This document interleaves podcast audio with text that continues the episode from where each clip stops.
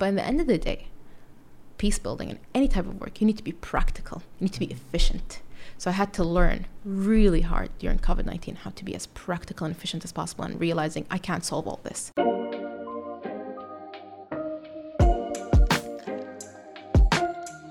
Welcome to the Mo Show podcast, episode 27. My guest today is a young, passionate Saudi lady. She's an associate peacebuilding officer in the Department of Political and Peacebuilding Affairs at the United Nations HQ in New York. Only took two takes to do that. it gives me great pleasure to welcome Miss Jood Al Harthi. Welcome, Jood. Welcome. Thank you so much for having me today. Happy to be here. Thanks so much. So, seven months ago, you reached out to me on Instagram, all right? And you said, Mo, I love what you're doing. Maybe one day we can get on a podcast. And for whatever reason, you know, you you know, you were here or you were over there. I'm so glad that we finally got this. Uh, finally, we solidified it. exactly. Thanks, thanks for being episode number 27 on the Mo Show. Thank you, Mohammed. Was it a dream always for you to to join the UN in any capacity? Was it something that you wanted to do at a younger age? Yeah. So that's a good question to start off with. Sorry, I went right for it. no, that's what we're here for. Um, so that's a good question. Uh, generally, I feel that it's a lot of people's dreams because of what the UN really represents uh, in the international cooperation mm-hmm. section development, human rights, peace building. Um, but when it comes to me, before moving to the UN, I was working at a human rights firm at London. And I come from an international uh, law background where I was also based in London, where I studied, got my pre law, my bachelor's, my master's. And when you study international law, it's really difficult not to come across the UN one way or another, whatever you're into business, trade. There's a UN agency almost for everything. So um, I've also actually interned in the country office several moons ago. Mm-hmm. Um, and so when the opportunity came up, definitely, I was so enthusiastic. I was so excited, especially because it was a peace building. And I took a bit of a leap of faith because leaving London, moving to New York, and it was very different. Peace building is such a complex, different sector than what I was used to. Um, looking back now, I'm happy to have taken that risk. It worked out. Amazing. Uh, so you uh, your schooling was in Saudi, um, uh, you know, up until like uh, just before college, and then for college you you went abroad. Yes. So I was uh, born and raised Riyadh. I studied here all of my childhood. I mm-hmm. still have family here, so I'm always coming back. Um, and then for my bachelor's, I went ahead and moved to the UK where I studied my pre law, like I said, my bachelor's and my master's. And then I continued to work mostly in the, pri- in the legal sector. Mm-hmm. Now, for I also got the chance to work in the um, got some work experience in California Federal District Court with Judge Virginia Phillips, who now is and I'm, you know she was wonderful. She's the chief actually Supreme Judge for the federal court in California. And I got the chance to work also on social enterprises and a bit of here and there. As I said, with the UN, I worked also on youth UN conferences. But in the end of the day, my bread and butter was commercial law. I actually come from a very business mm-hmm. legal background. And that was what I focused on for a while. I worked a bit in Dubai, a little bit in Riyadh, mostly the UK. And then one day I felt that, I mean, I think everyone at one point in their career, there's they want more, they want something different, yeah, something yeah. else is calling for them. And that's when I made the shift to the human rights firm. Mm-hmm. And around that time, the opportunity for the UN came up. And you were like, this is my calling. Exactly. Amazing. Um, Department of Political and Peace Building Affairs at the UN. that's um that's like my god so many things can go under that. But what, what's your normal day like? What are some of the day-to-day jobs that are handled in that department? Is there a normal day? Um especially with covid. No normal days. Um, so essentially uh, dppa right? We we unfortunately in the un they love their abbreviations. Mm. i think this was one of the first things i had to get used to. Um, everything is abbreviated. So dppa deals with conflict management, mitigation, prevention. Um, it's essentially the political body and, and also does peace operations, peacekeeping. I am more in the peace building office. Okay. Peace building is what we would say it's a cross um, it's a cross pillar work. What I mean by that is that it's not just peace building involves development, human rights, humanitarian, it's really based on the need we see on the ground. And there's such a thing, Muhammad, as the uh, development, humanitarian, and peace nexus. What happens is the fact that if you think of conflict traditionally, now we're going way back, um, this is a very narrow mind, uh, a narrow mindset when you look at conflict. They used sometimes you just assume the minute a crisis happens, what ha- what goes down? What do you think is the first thing that's going to happen? like a Um, huge crisis. War. War, right? Yeah. Who comes in first? Humanitarian aid. People are being displaced. The situation is ugly. We need to act now. Yeah, to save So lives. humanitarian, right? You're bringing in food, shelter, whatever you can. Then again, this is actually the narrow mindset. And then you bring in who? Peace building. Yeah. We come in, the situation is sort of stable, maybe very unstable, but we're trying to build peace. It could be about create, you know, mediation. It could Mm. be a peace agreement. We're, we're trying to now stabilize the situation as much as possible. Once the situation feels stable, who comes in? Development. Okay. They're like, okay, we have the foundation, let's move forward. That is not the way to think of peace building. That is not the way we view things anymore. Because, and there are certain countries in the world where I know you can think of it with me here, where you, you have, uh, there's enough stability in certain areas to have development, but other neighborhoods where there's crisis, that's pure humanitarian. Mhm. And at the same time, there is an opportunity for peace building. So all of them are happening at the same time. So when you ask me about peace building, the reason I told you there isn't really a normal day is because we have to treat every country very differently based on the need, based on the crisis, based on the situation, and it's never there's never a blueprint. Yeah. There's no, no one no two countries are the same, surely. No. It is always based on what are we seeing on the ground? What can we do right now? Um, but essentially, peace building is about sustaining peace, trying to transform conflict, like I said, prevent it even possibly from coming. So we act whether there's a conflict right now active, Mhm. whether we see a country going into conflict, possibly tension, or a, conf- or a country that is coming out of conflict, a post conflict situation. So it's um, I want to give you an example of one day, but I can't. Every day, uh, every day brings surprises, and Yeah. we try. With COVID, unfortunately, a lot of conflict has been exacerbated. Yeah. So. Um, it, there was such a steep learning curve in Mhm. COVID. The whole situation, the whole game changed. Yep. But we're, you know, I'm an optimist. I'm an idealist, and I was telling you that beforehand. You have to be in this nature of work. Of course. Um, so I, I believe that we're progressing and will continue to, and Yeah. peace will happen. You spoke a lot about uh, conflict analysis when we were on the phone, you know, seven, eight months ago, and you know, earlier before we started rolling. Um, conflict analysis is also part of you know the stuff that you work on uh, closely uh, on day to day. I know you know we, we just discussed peace building and what goes into that, but with conflict analysis, is that a very sensitive matter? I mean, to try to figure out how did a country, did country X get into the position that they're in, and what can we do to remedy the situation? Like, what goes into conflict analysis? Yeah. So that's a, again, that's a great question. Um, conflict analysis is the very first step towards peace building, towards figuring out anything. So to clarify a little bit more of what I do, I have certain regions that I cover, that certain countries, certain regions. For example, I lead on South Asia right now. I also work in Europe. I work on Central Asia.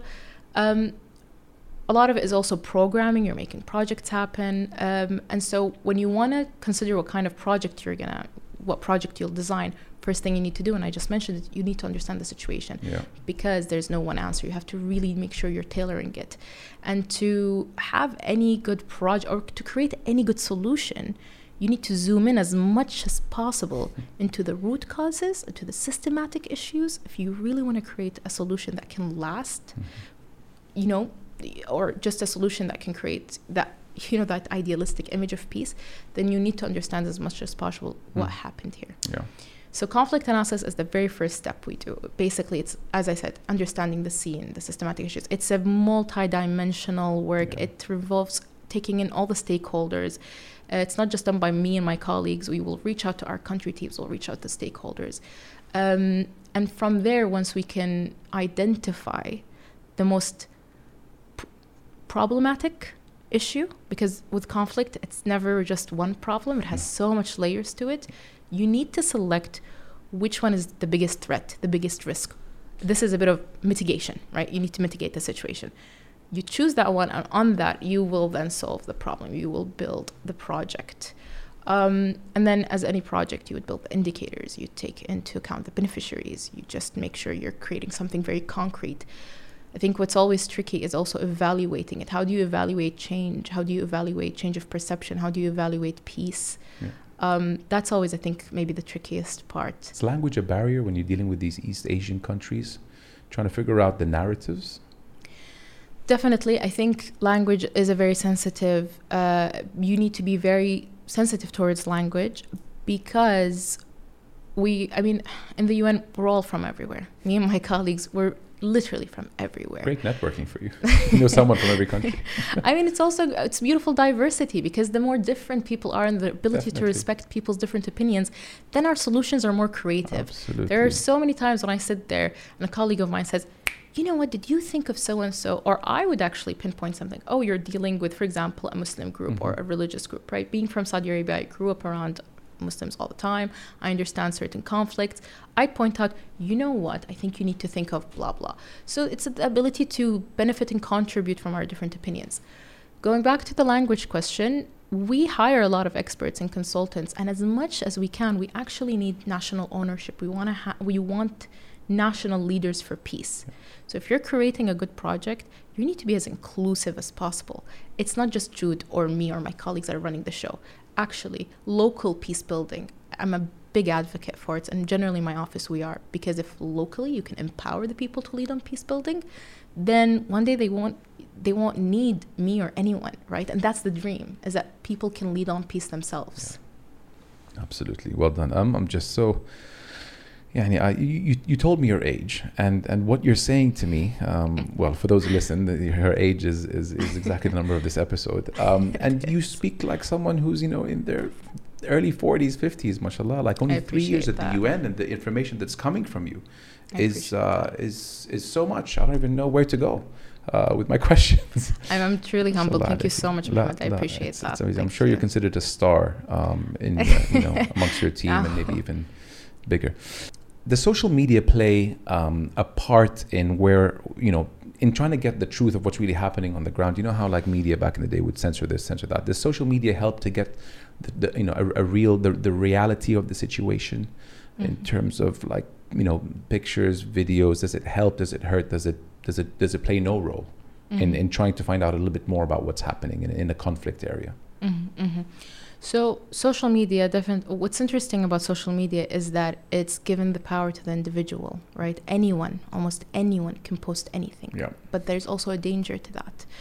With COVID nineteen, we've seen a spread of misinformation, and, as it, and that misinformation can literally kill, right? If Mhm. you're passing on the wrong information, or could unfortunately we've seen hate speech Mhm. increase because of uh, social media, where again anyone can post anything, and we might automatically assume it's the truth, Correct. right? Prop- propaganda. It's it's everywhere. Fact checking is not easy. Um, there was a big campaign the UN ran during COVID 19 on how to combat misinformation. How can people, and it went that stop, was it stop, pause, read before sharing? And it's really trying to get people to think. People almost in a very numbing way nowadays check things and reshare. And And on WhatsApp, the forwards. I mean, just that's such a good point. Stop, pause, read, and then you know decide whether it's worthy of a of a share, because you don't want to be part of that chain that is spreading false information. Sorry to cut you off, but it was a No, very no, it's a very uh, big point. It's very close to my heart, you know. And I think even in Saudi now we have these Twitter pages, uh, or maybe even more than just a random Twitter page. I think it's uh, backed by by by one of the government initiatives um, that is. Um, هيئة ال- الإشاعات or something like that. There's, there's something I that, think he- that, that rectifies whether the news is, is, Yeah. is true or false. Yeah, yeah. Uh, because um, I don't know, people just love sharing, and half the time, if not more, it's uh, it's BS. No, and then, you know, it, it genuinely can unfortunately sometimes lead to violence because you're aggravating people. Emotions are on a, on a rocket high. Every, you're just constantly sharing. And we've actually seen situations in certain countries where, for example, uh, in a certain country, there was almost no access to social media or even internet. And then in one year, in just one year, people had access to smartphones. Mhm. About 99%. That's how it went super fast. It yeah, spiked Yeah. what happened? People were not responsible with sharing information. They were not used to it. They didn't know how to go about it. Mhm. In fact, we've seen such an escalation in local violence at that time. Wow. Certain groups were trying to post certain negative comments and stereotypes, and we were reinforcing such a negative, negative uh, narrative. And that narrative, what's really scary is sometimes the people themselves stop owning it Mhm. it starts with you sharing something but down the line that narrative it, it just it really grows and it grows and it, you can't stop it by that point from peace building perspective we do do work on social media there's a lot of social media analysis to understand where did we see this where do we see things tipping where's the tipping point here Yeah. and there Um, hate speech, we have projects on combating hate speech by trying to create, um, countering it with positive messaging. Even these days, there's so much work, not just from the UN, I think worldwide and innovation, trying to create responsible algorithms. The Mhm. algorithm doesn't know better, Yeah, right? I'm not a tech genius, but I'm a tech enthusiast. And I think there's a huge future for innovation and peace building where we are trying to integrate tech more and more. And there's definitely, I mean, I can't wait for the day where we can create responsible, smart algorithms. Um, because I think the narrative can get Yeah. easily easily played with and disoriented. With the technology we have at our fingertips, I think we can use it to the benefit of humanity. Exactly, Yeah. exactly. There's a lot of good to do. Yeah, absolutely. Uh, it takes someone with a big heart like you to be able to put up with these stories, uh, you know, time after time. Is there a specific story that you can perhaps uh, underscore for us that really s- that, that stays with you a lot, that, keeps you up maybe at night? Something that really could uh, affect, had an effect on you? Yeah. Honestly, a few things that keep me up at night. I'm not gonna, you know, that's that's. I'm that's sure in your line of work you can't pinpoint, but I think what kept me and a lot of other, you know, people again in this profession, just generally that are trying to support social causes is COVID 19. Um, the time, I mean, I'm fortunate. I'm one of the lucky ones in this world who have, who has home, food, Mm. shelter. But COVID 19 exacerbated a lot of the conflict drivers. People who were poor are now poorer. People who had it tough have it worse now um, all the indicators we saw for progress in the world have went back. It's just because this pandemic has affected almost every imaginable industry. And so COVID 19 really, really took a toll, I think, on many of us. Um, and you needed to respond quick. You need an answer now. And the whole world was still trying to understand this, you know, this virus. And we still are. Till Mhm. now, you're seeing the situation escalate in certain countries. And so I think that really kept me up at night.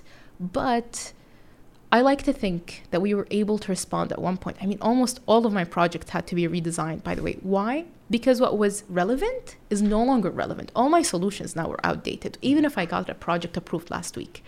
So I had to sit down and you know you have to ask the tough questions to yourself and your co- this is a you know this is a teamwork effort. It's not just in HQ. We work on it. We'll also reach out to our colleagues in the field. We reach out to stakeholders to think together on how can we make this now more relevant to the situation you're having on the ground. And that was a really difficult question. And I think sometimes um, you want to really, not, not your perfectionist side, but more of you wanting to really make that positive change. You can think, maybe we need to do that, maybe we need to do this. But in the end of the day, peace building and any type of work, you need to be practical, you need to be efficient. So I had to learn really hard during COVID 19 how to be as practical and efficient as possible and realizing I can't solve all this yeah. really gonna have to pick and move on with this. So literally every single project I worked on was redesigned. All of it, everything I worked on even a month ago I was like, that's not out of the toss it away. Let's bring in something new. It's crazy. But I sleep better now. That's good. That's good. That's good. That's good. Um, so, so the whole COVID thing was a curveball for every country. Uh, you know, some countries did really well, some countries uh, maybe not so well. Um, but actually, Saudi was was used as an example of one of the countries that uh, that really handled it well. Um, what's what's your take on how you know it all unfolded here? Yeah.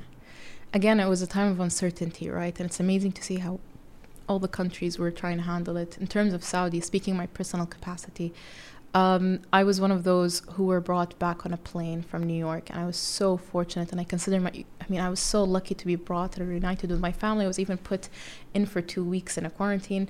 Wow. Um, and so having that luxury, we were tested frequently while we were there. I'm a very careful person. Mm. So I actually was one of those people on the plane who was even cleaning her table and cleaning it. and at that time we still weren't sure what COVID is. So I was Mm. like not taking any risks Yeah, here. yeah, you yeah. worry about your family, you don't want to bring in some and New York was doing really bad at that time. Were, yeah. It was the worst uh, city across the world. So Mm-hmm. definitely feeling that I want to be reunited with my family, but I need to be super careful. So yes, I was cleaning the table, cleaning Mhm. everything. Um, and I was brought back. I was very fortunate. I managed to even spend some of some of Ramadan and Eid with my family at that time. this so oh last Ramadan. the last one. So I was very, very, very fortunate, I have to say. And I was super grateful. And they tested us, like I said, really frequently, um, making sure that we were all feeling fine almost all, every day. Yeah. So I it, personally, I'm so grateful for it. Yeah.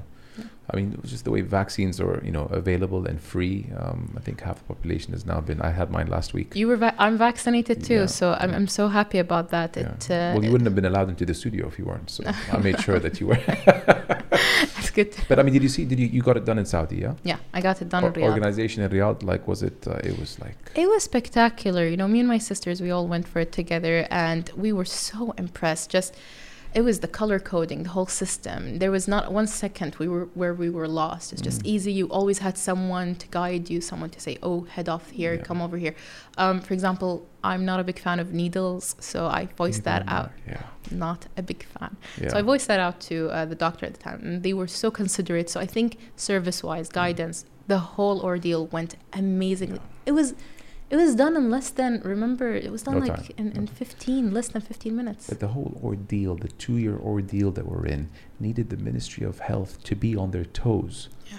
And they not just you know did did a did a great job. I mean, they were an example for ministries of health across across the world. Yeah, yeah. You you know like No, um, absolutely, absolutely. because that's a crisis. That is a crisis, and crisis management is one thing I did not anticipate i learned a lot about. But now, if you ask me, I'm Yeah. almost, and maybe not with my own will, but I've become somewhat of an expert. I'm sure. um, When but you, when you work on something every day, eventually you know you'd probably be I, I know ten more about. I know more about COVID nineteen now than probably any. I mean, you know, it's just it's insane. But no, truly, I mean, even now, certain countries are still struggling. Saudi has sent so much donations, Yeah. right, in the form of not just financially but also in equipment.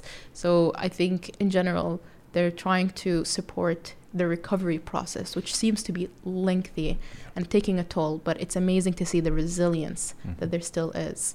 SDGs. Um, so when a country provides all 17, is that considered um, like the end goal, or is it the end goal of the UN to provide that across the board? I mean, let's just go through the 17. It's no poverty, zero hunger, good health and well being, Mhm. quality of education, gender equality, clean water and sanitation, affordable and clean energy, Mhm. decent work and economic growth, industry innovation and infrastructure, reduced inequality, sustainable cities and communities, responsible consumption and production, climate action, life below water. Yes. What's that? What's that? That's the uh, that's the ocean. That's That's the, oh, so the, sea. The, so the cleanliness of the of the ocean. Exa- not only The cleanliness, marine the yeah, and how much we can benefit from it And how much we can- of course, of scientifically course, for the world, nature, yeah. us. There's so much. Yeah. But is that it? No, there's a couple more. I was just Yeah, I was testing you. Yeah. Life so I was on gonna land. say there's more. More. Life on land, peace and justice, partnerships to achieve the goal. exactly. That's the last one. Wow, I need a glass of water. I know. um, but uh, so so yeah. What, so when you when you when we look at these seventeen um, like subtitles, what are they exactly? Okay, so that's a yeah, good question. So before the Sustainable Development Goals, the SDGs, there was the Millennial Goals, in fact, and then the SDGs came along, where it's a more comprehensive and a way more inclusive list of goals. Essentially, think of them as a framework what of goals globally that we should and can and want to thrive for. Because if we can somehow achieve all this, and as I said, I'm an idealist, I'm a big believer that we can, why not? What are we here for? um, then you will have the utopia, Yeah. right? Um, so with the SDGs, what's great about them also, they're really a way to help us think, to help us evaluate our progress on so many different sectors. Uh, there's a few things I'd like us to unpack here, but maybe to start off by saying with co- we were making progress. In general, the world was making good progress on SDGs. COVID 19 has brought us way back. And there's so much data on this. It's actually for anyone that finds it interesting to go on the website from UNDP, and there's so much information and on how COVID 19 has taken us a almost to some certain goals. We've even went back 100 years. That's really, hundred years yeah, so certain sets of goals, yeah. Due to due to COVID nineteen. COVID 19 affected the, the private sector, affected healthcare, affected nature, affected women empowerment. I, I really hate to say, there's also a very comprehensive, great report. There's almost no goal that was not affected. Wow. So at this moment, if you feel anything, what I feel, I feel despair, right? Yeah. But what's great about it is when you read how much progress we made before, you're thinking now is an opportunity for us to go back bigger, better, and stronger. Why not? Well, there was an interesting survey that was done globally, and it seemed that the number one goal people wanted to see uh, resolved was the inequality SDG. That was one of the top priorities for people. And that really says a lot because, again, the divides between groups and societies and lifestyle really deepened in COVID 19. But on another level, thinking of the SDGs, there's the um, what, what I'd like to actually highlight today is the UN Global Compact. That's an agency, and they're really active right now in Saudi. What's great about the UN Global Compact is that they essentially work with the private sector. Everyone has a role in supporting the SDGs. Me, you, businesses, governments, it's on all of us. And there's so many ways for us to realize our role. But what's what I like about the UN Global Compact is they're bringing in private sector to the conversation. We both know, right, that in Saudi there's so much more attention on the private sector becoming a major Yeah, player in, in enhancing Saudi Mm. in general, and for us to reach our own our own 2030 vision, right? So with the UN Global Compact, they keep data and they work with the private sector to help them realize their role on the SDGs to um, you know, bring in, like I said, collecting data on what each company is doing to support any of the 17 goals to help them realize what they can do more of, what they're doing already. If they want to actually start supporting one of the SDG goals, they're not sure how, that's something they can work on. But not only businesses, also non businesses. You're a charity, you're a school, you're a university. All of us can have our hands on supporting these SDG goals. And I think that's brilliant. And there's so much more attention now being brought into UN Global Compact. So I do encourage everyone that has a business, a startup, it's not only for social entrepre- entrepreneurs to take on solving social Yeah. problems. Yeah. It really now is for all of us. And that actually, seeing how I've mentioned it, ties into the 2030 Saudi vision. Now, when you look at the 2030 Saudi vision, if you put it up and you also look at the SDG goals, we're in alignment. We all have similar dreams of what we want. We Mhm. all want resilient cities. We all want to empower our population. We all want to create more businesses. We want to create better healthcare. That's the dream.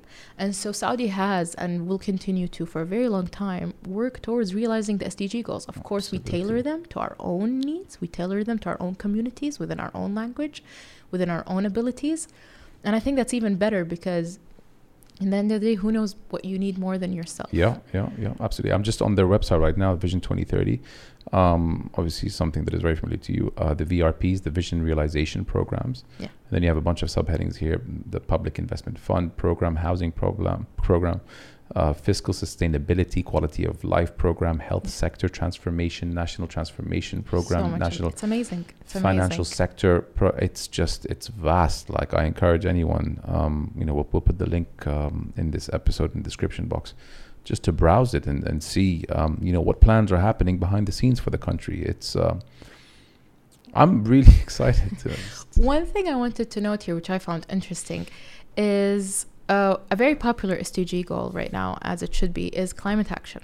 Climate action Climate action. Yeah, That's a big one because we see that's a bit of a prevention work here. We're anticipating a lot. We're trying to prevent it yeah because climate security is also an issue. A lot of people are becoming displaced since the environment situation doesn't is, is, is they're not able to have their homes, the food, Mm. the necess- the necessities that me and you find so Mhm. easily. Mhm.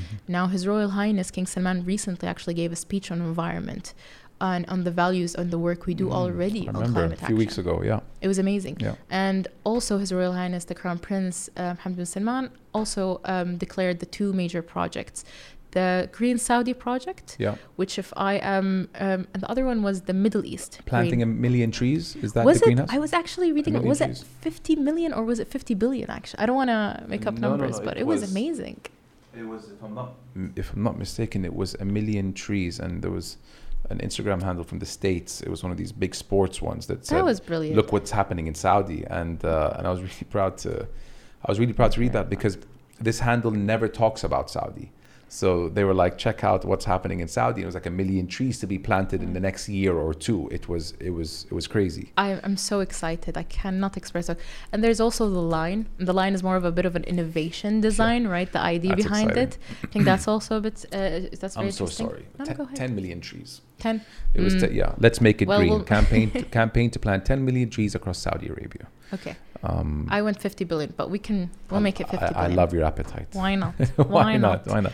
And then Riyadh Al Khadra, Green Riyadh. Yeah. That's I think also part of that whole green movement, صح, صح. which all addresses what you're saying. And you know, uh, to create a, a more environmentally friendly world, and it starts from here. That's really a lot of work is going into it. Even the UN, their last General Assembly, had climate action as the number one item on their agenda. Yeah, And so again, you see how in alignment we're all really Great to working see. here together. great. We're to all see. trying to make it happen. Mhm. And uh, I just found that super interesting. You know what, um, Jood?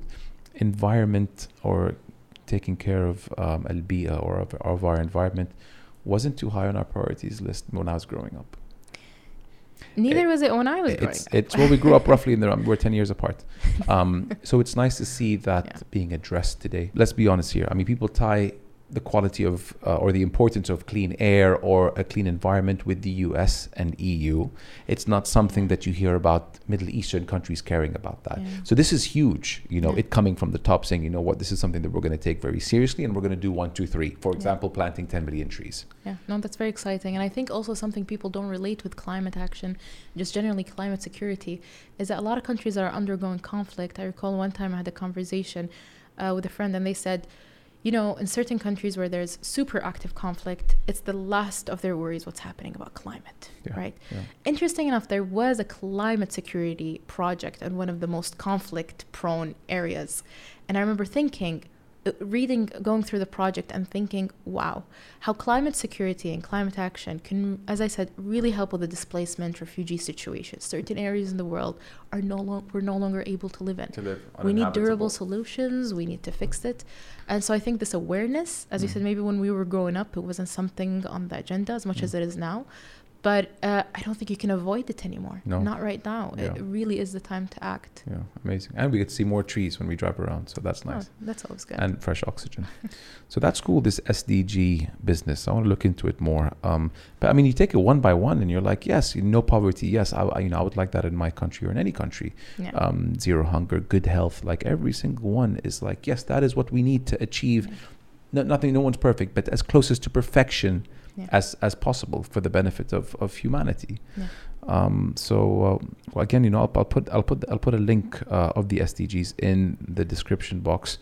Um, you know, for people to read up more on, and um, I think to also just help there with the SDGs, if you put that link, Mm. there's also one on policy briefs okay, for SDG goals on COVID. And that really helps us all understand how COVID affected them, but also how can we recover. nice. recover inclusively make sure Mhm. everyone is on the table as we recover for each single goal so that's a really i mean for me it was just i love bedtime reading it was we'll throw it so in interesting Uh, Jood, women empowerment initiatives in Saudi. Okay, back in 2013, there were no seats in Majlis al-Shura. Today, there are 30. Yeah. Back in 2015, there were there was none in, in the municipalities, and today there's 17, if not more. You get the gist. Like, there's a lot of women entering the space. Um, Princess Rima bin Bandar, Her Royal Highness. Okay, amazing. Yani, mashallah. Um, and and how you know they put her as uh, the female ambassador. Yes, truly an inspiration, a hundred percent. Um, when you hear about um, you know the, the, the, the women in Majlis Shura or women in municipalities and women being you know so much more involved in in uh, in our country, how does that make you feel growing up?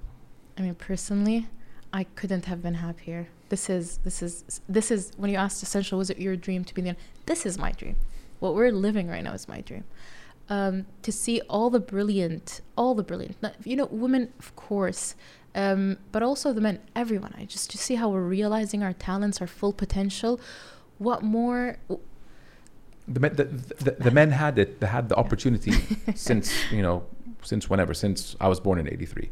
Yeah. But what's news is that now women Yeah. are on an equal playing field. Yeah. You know, no like definitely like where like it's it's there. So that's what's news here. I think that's all. You know, you asked me how do I feel about that. When I was young and I was considering what am I going to study next, right? I thought of a few things. I was like, oh, English literature. No, maybe journalism. Maybe this, maybe that. And, and I, I, though a big part of me was screaming law. Just Mhm. I knew I'm going to end up studying law. I remember telling my grandfather, Allah yarhamu, and he, Right. one of the things he mentioned is he's supportive so much, but he also said, you can't practice law though in courts here. Yeah, at that time, we still couldn't. Is how will you practice? You could be a teacher, you could be a consultant, mustashara, but you couldn't yet practice it on the level they do now. I Yeah. mean, now it's almost everywhere. There was no license. I couldn't have a license. And so I, I you know, you're young and, and you think, hmm, that is a problem, but it doesn't have to be my problem. Yeah. You know, you have a dream, pursue it.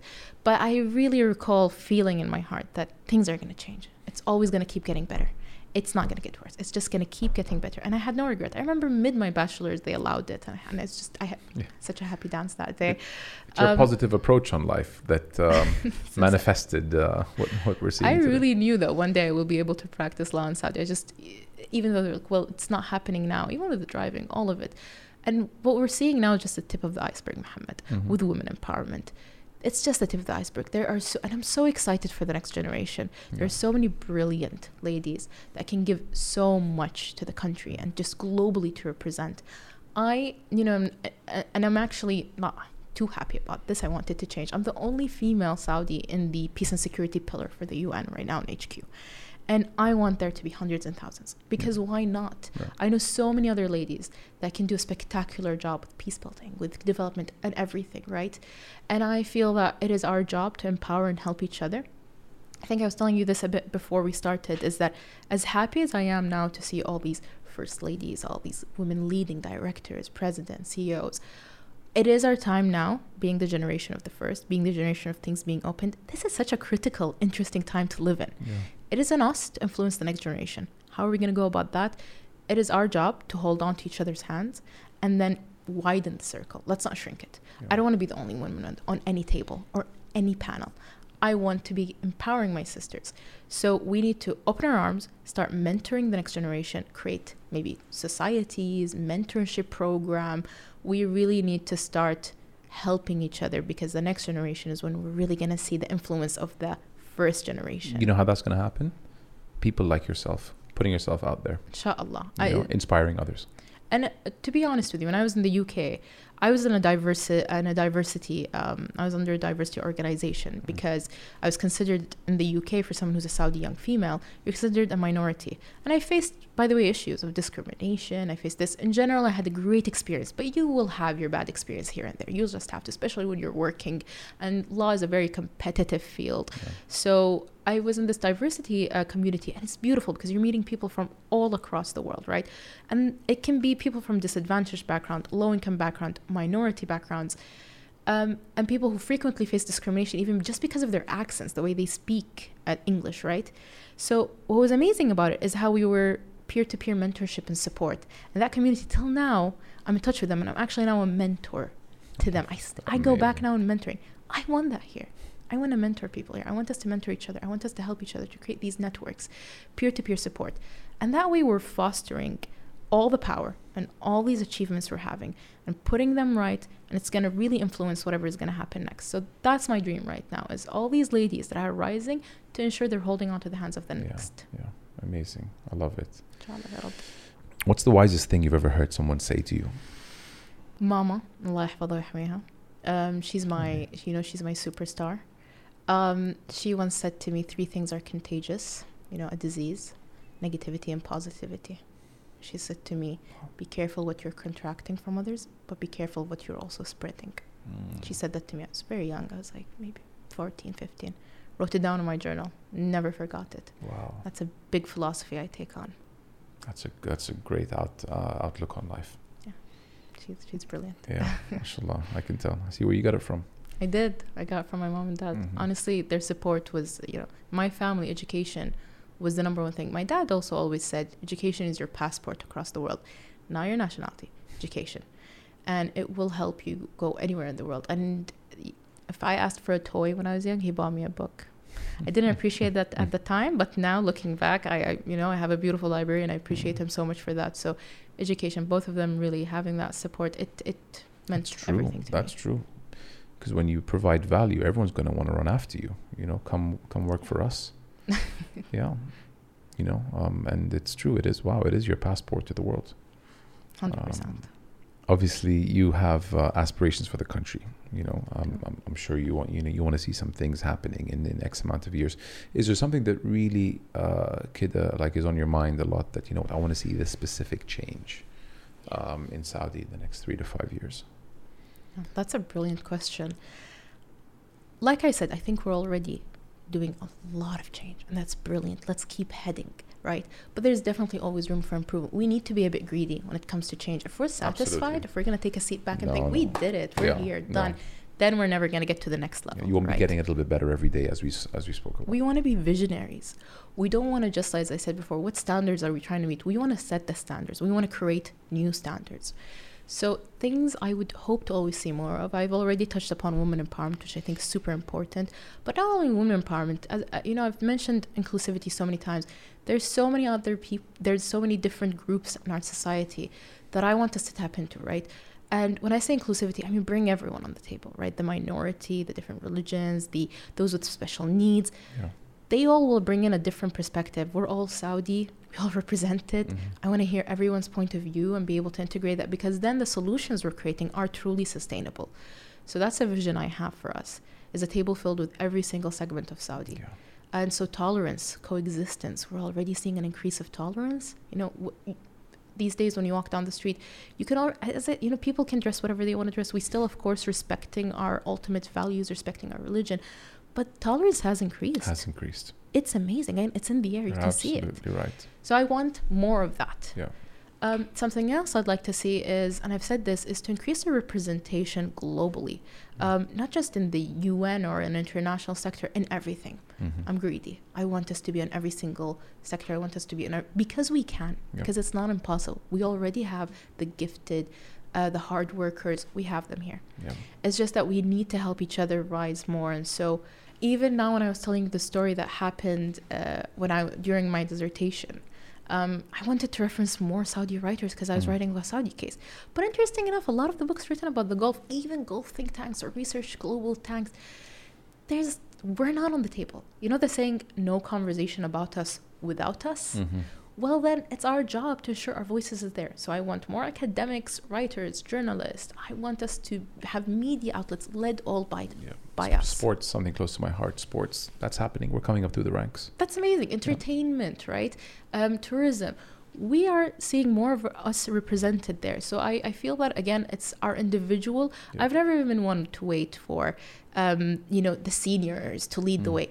It's on us to lead the way. Definitely. We can create projects and initiatives, even if it's small, right? One of the things I got involved with, and I am a big fan of, is social entrepreneurship. Mhm. Social entrepreneurs, where they think of a business idea that can still benefit society. We all can do that. You don't have to have a billion in your pocket to create No. something No, positive you don't. try to think of whatever works for you and go ahead with that. Yeah. Um, so I'm a big believer that we need to increase. And actually, an interesting idea my sister once, uh, my eldest sister, uh, Dr. Ghada has once told me is that why don't we um, donate more to research? It's good to donate towards, um, you know, humanitarian causes and helping. But if we're also donating towards research, supporting local researchers, we're ensuring that there's more of our voice, more content Right. created by us. And I love that idea. I was like, that's what we need more Yeah. of. So, in general, I feel that that's the next thing that we need to work on. Yeah, yeah, yeah. Um, you know, like it's um, a lot of people in Saudi here. You know, they want to get a job and they they just want to go into a company and get their salary. Um, I'd like to see more innovation. You know, um, ideas, content creators. Yeah. Uh, go and start start that firm. You know, you employ as opposed to be employed. Um, lead the way. Um, Yeah. Just to build on what you were saying, that's something that I would like to see more. You know, entrepreneurs. You, you know- said it in a better way than I did, but that's exactly that's you just summarized it. That's exactly what I try to say. Yes. um, but but yeah, no, there's definitely so much to be excited about. Uh, Jood, is there something that uh, you know you want to put out there? Something you want to close with? Uh, we, we we touched on so many things. I've uh, hit on all the notes that I wanted to uh, throw at you. Is there something that I missed? Is there something that you want to address and discuss? Perhaps a question for me. I don't know. Well, maybe then, what's uh, what's your dream? Your next dream? What's next for you and for the show? um, it's just to continue growing. You know, um, uh, the, the the dream hasn't changed from day one. Uh, Yeah. Changing the perception of Saudi. I didn't like how we were being portrayed in the media. Uh, I've I've went on record on, on Arabi. I said that straight up. Um, I didn't like how Western media. I, I felt that they're unfair to the way that uh, we are being perceived, and there's so much good that is happening here in Saudi. It's um, as many people, many foreign guests, I won't say it, let the foreign guests speak for themselves. They, they said they've never seen a country as safe as Saudi. It's true because when I travel, I'm, I'm always on guard. I, I see things, I hear things. But in Saudi, alhamdulillah, the security we have here is Yeah. some is is like our biggest gift. Yeah. You know, Yeah. um, so um, so just to go back to the, to the point of the podcast, and no, I I just want to continue showing Saudi in the fair light that it should be shown in Yeah. um, um, and and really putting the spotlight on people like you, uh, on that. people that have come uh, before you, and perhaps people that will come after you. Looking at your sister on this podcast, um, to reach people in all ends of the world, to show them, hey, this is what the real Saudi is like, not what you're seeing on uh, on the TV. Uh, this is straight from the horse's mouth, as they say, um, uh, uncensored, um, uncut. It's uh, it's the truth. You know what's happening here. So I know people, um, you know, all over the world, um, who will hear you and be like, "Wow, this Saudi girl, she's so knowledgeable. Her English, I didn't know that." Like you know, someone tuning in would be like, "Oh my God, I never knew a Saudi could speak." You know, That's are these not too. You know, are they are they are they really Saudis? You know, Yeah, no, I, I feel you in that area, Muhammad. And you know, one of the reasons I reached out to you seven months ago by this point is because you were still very early on. You were maybe only had a few one episode out, yeah, right? Yeah, But I've always been a person that believes in seeing potential in other people and then supporting it one way or another. Um, and so I am so proud to be here today, you know, of, of all of what you've created in such a short time. And I think there's, you know, to, the sky is the limit. I say this to myself when I say this to people. So don't just dream of, like you said, any job, anything. I get it. Sometimes that's the level you think on, but we really can. And, you know, ending it on a bit of an inspirational note is I used to tell myself, and I still do, I need to hear 50 no's to get that one yes that matters.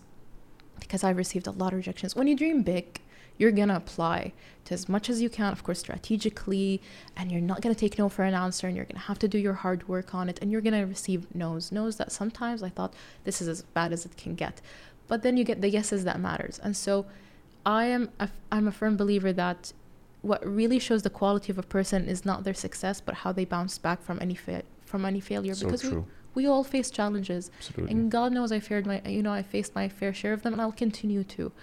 Um, but you said, what can I end it on? So two things really here. First of all, is that if anyone would ever like to reach out to me, I've you know on LinkedIn, and I have so many people that reach out just with random questions on maybe applying, how they figure out their life. I'm not a professional mentor or anything, but we are here to help each other. Nas al right? So I'm always happy. Interesting enough, sometimes I get approached by uh, foreigners more than Arabs, and I'm always like, but I want to, I'm happy to help. Happy to help. But you want to really be able to help those in, in whatever capacity you can, of Mm. course, at the end of the day. Um, because there's some things, as much as I would love to do it, maybe not able to today, maybe someday. Uh, so just to say that we're here for each other. So if anyone ever has any questions, wants to reach out, more than happy to. And then to conclude it by saying that it's it's bringing it back to the resilient uh, point is that you know it, it's uh, don't get discouraged. I faced discrimination one way or another. I faced the challenges one way or another. Yeah. You know, you get the rejections. You do if you dream big, but lead by example. Yeah. There are days, you know, I was in UK during Brexit. You know, things changed kind of in the air sometimes. Still the most wonderful people, and I have so many best friends that I still visit all the time. But as the political climate or situations change around the world from bad or good, you don't have to. You're in control of who you are inside, and you shouldn't let the narrative or the negativity or things you see around you get to you. You really shouldn't. It's on you to be a better person. It's our job to be better people than we were yesterday and to help better the situation. And to do that in an angry manner or a loud manner, don't. You Mhm. know, lead by example. Be that happy, positive person. People see that, wow, how come they're so loud and how could they be? So I, I really feel that if everyone takes it on responsibility on themselves, you know, we're such critical of other people, but we're not so critical about ourselves. Look at the mirror, have a hard talk with yourself, and think of what you can improve. So true. and then from there, I feel that we can uh, really have world peace because I'm a big, you know, I always say, so what and why not? Yeah. Those are two things I live by. As the person who was on the show two people before, you said lightning can strike. Okay. Oh, Hamid that's the Turki, interesting. he was like he recited this line from a movie, and he's like, "Lightning can strike And You can go from zero to 100 just like that." Yeah. You know, Yeah. uh, start is the advice I got before I started. I went to someone and I was like, um, "I want to do this." The one person I went to, and he was like, "Start. It's going to be ugly, Yeah. in the beginning, and it was ugly in the beginning. But I think it's getting a little prettier It's now, just because you're getting a little better every day. But in the beginning, it's ugly. But you you got to start. I remember going to this international organization uh, job fair in, in London, and I saw the UN, and there were so many positions I wanted, but there were certain programs that uh, were based on nationality, and I didn't see Saudi in any of those lists. And I was so discouraged. I remember heading back to the apartment and Bothered seeing my sure. sister. Of course, that's Yeah. kind of something you were considering. You don't see the certain programs required. Not all jobs do, but certain some of them. I headed home, um, and then I saw my sister, and I was feeling down. I was like, "Oh, that's really discouraging. Everything I wanted wasn't wasn't within my reach." And uh, we left Chinatown, so we went out there just to shoot around and cheer me up. Um, and then, within less than seven months, I got my job offer Nice. because even though I was super discouraged, I continued to look, continued to apply, continued to you know Awesome. find my way. I love these stories. And so even if you see a no, even if you see a blunt no, it's like no Muhammad. Let's say you find like we accept everyone except Muhammad, but still keep applying, keep trying. It will take a few times. It will take God knows what it can, but you'll get there. I'm a Mhm. big believer in that. So I'm, I'm happy I didn't give up because if I did, then I wouldn't have been here with you today. And if I didn't, and if I didn't start, if I gave up, I don't think we would have been having, we would have had this conversation. So, so yeah, you know, dream big and do, um, uh, don't do easy. I don't think anything uh, good comes from easy. You know, No, I don't think anything ever Um, was easy. Good comes from uh, from from as you say, you know, falling down, learning, getting back up again. Yeah, yeah. Fifty no's equals a yes. Peace building starts with a conflict, unfortunately, or about to, or about seeing it, and then you have peace. Yeah. Right. It actually sometimes helps us look straight into the problem Yeah. that's been there, but no one addressed it. Mhm. Then we say, "We're here to fix this. This is not okay." But you actually needed to notice it in the first place. So Yeah. you need a bad incident sometimes to make you reflect and start over or start again, bigger, better, and stronger. Yeah. So Um, thank you, Jood, so much for Shukran, everything Muhammad. that you did today. Honestly, um, people like you that come on the show, and there's been a, a few before, but you really stand out. You stick out um, as someone that really represent, represents our country. Great. thank You remind me a lot of Her Royal Highness Princess Rima bin Bandar. Honestly, Oh, I, I, I, compliment. I mean, I, That there's something there. There's something there. I'm sure you study her. Um, wallahi, you make me amazing. proud. You شكرا make me proud to be يا رب دائما Saudi. بحسن ظنك Wallah, Mijid, like you will be always. And thank you for coming on the show. Thank you for reaching out eight months ago. Thank you for, you know, finally uh, being able to Finally. come on and we had this great conversation. And I, yani, I hope I didn't bore you too much. No, I enjoyed every second of it. Thank you so much, Mohammed, for I creating such a appreciate it. platform and such a place. And I truly wish that this continues on up, up and beyond. Inshallah. شكرا لك كثير وعلى كل الكلام الطيب. I appreciate it so much. It's coming from the heart, honestly. And, and you know, if, if we can just from this podcast reach just a couple people, you know, who, Just a who've never couple. known anything about Saudi Arabia and they hear someone like you speaking through your experiences and they're like, oh, this is, I want to know more about this uh, this girl and what she's been through. I want to know more, more, more about the country. I want to know more and more and more, just to open their minds to what perhaps would not have been opened if it wasn't for us. So, uh, so Wallah, thanks again, Jood, for uh, for coming on. Muhammad. All right, we'll be in touch. We'll put all your links in the description box below so people can reach out to you, ask you, you. questions. Um, uh, and uh, again, from the bottom of my heart, thank you. Shukran, Muhammad. Thank you so much. Bye bye.